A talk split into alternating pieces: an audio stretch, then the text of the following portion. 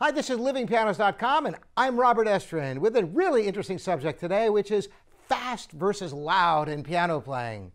Now, some of you may be thinking I'm talking about contest winning pianists, some of them playing faster than anybody, some playing louder than anybody. And you know, oftentimes that's what it comes down to, sadly, in competitions, because when you have you know, dozens of pianists who all play on such a high level, how do you quantify who's the best? Artistic expression is such a personal thing after all. But this video is not about any of that.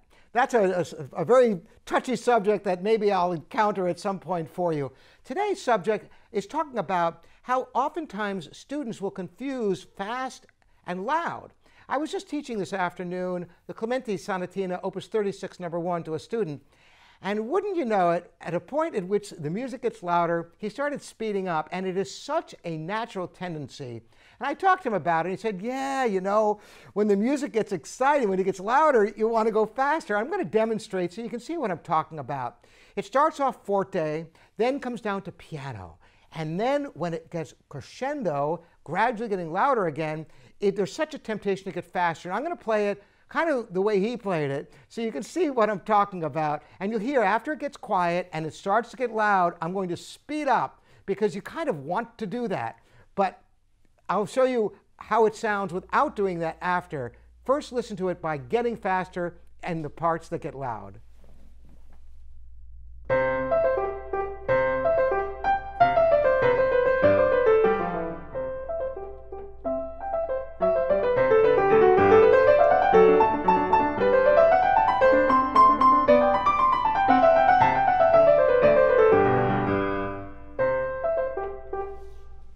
Well, you can already see that coming back to the beginning, the repeat, then where are you? So you've lost time.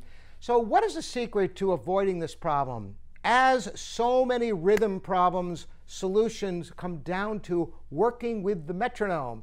Have the metronome ticking so you can keep an absolute precise beat, and then you will be able to play it like this and tell me how you like the difference, not succumbing to the excitement of getting faster when it gets louder and you can hear the difference for yourself.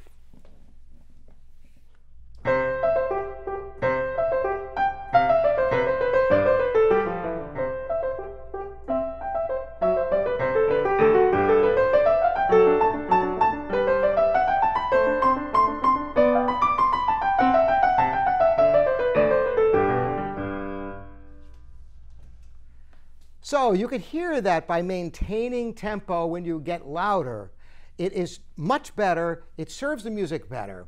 And this is something you have to train yourself to do. It is not a natural thing to be able to not succumb to the excitement of the music and, and rush the parts that get louder, which is why the metronome is such a handy tool to measure your music until you have it really locked in and you can maintain tempo even when the music gets exciting and gets louder. And that's the long and short of loud versus fast. They are two different concepts that you should not confuse in your music. Even, occasionally they do coincide, and that's fine. But if they don't, maintain the integrity of your tempo, and you will be richly rewarded with a more satisfying musical performance. Thanks so much for joining me. Robert Estrin here at livingpianos.com.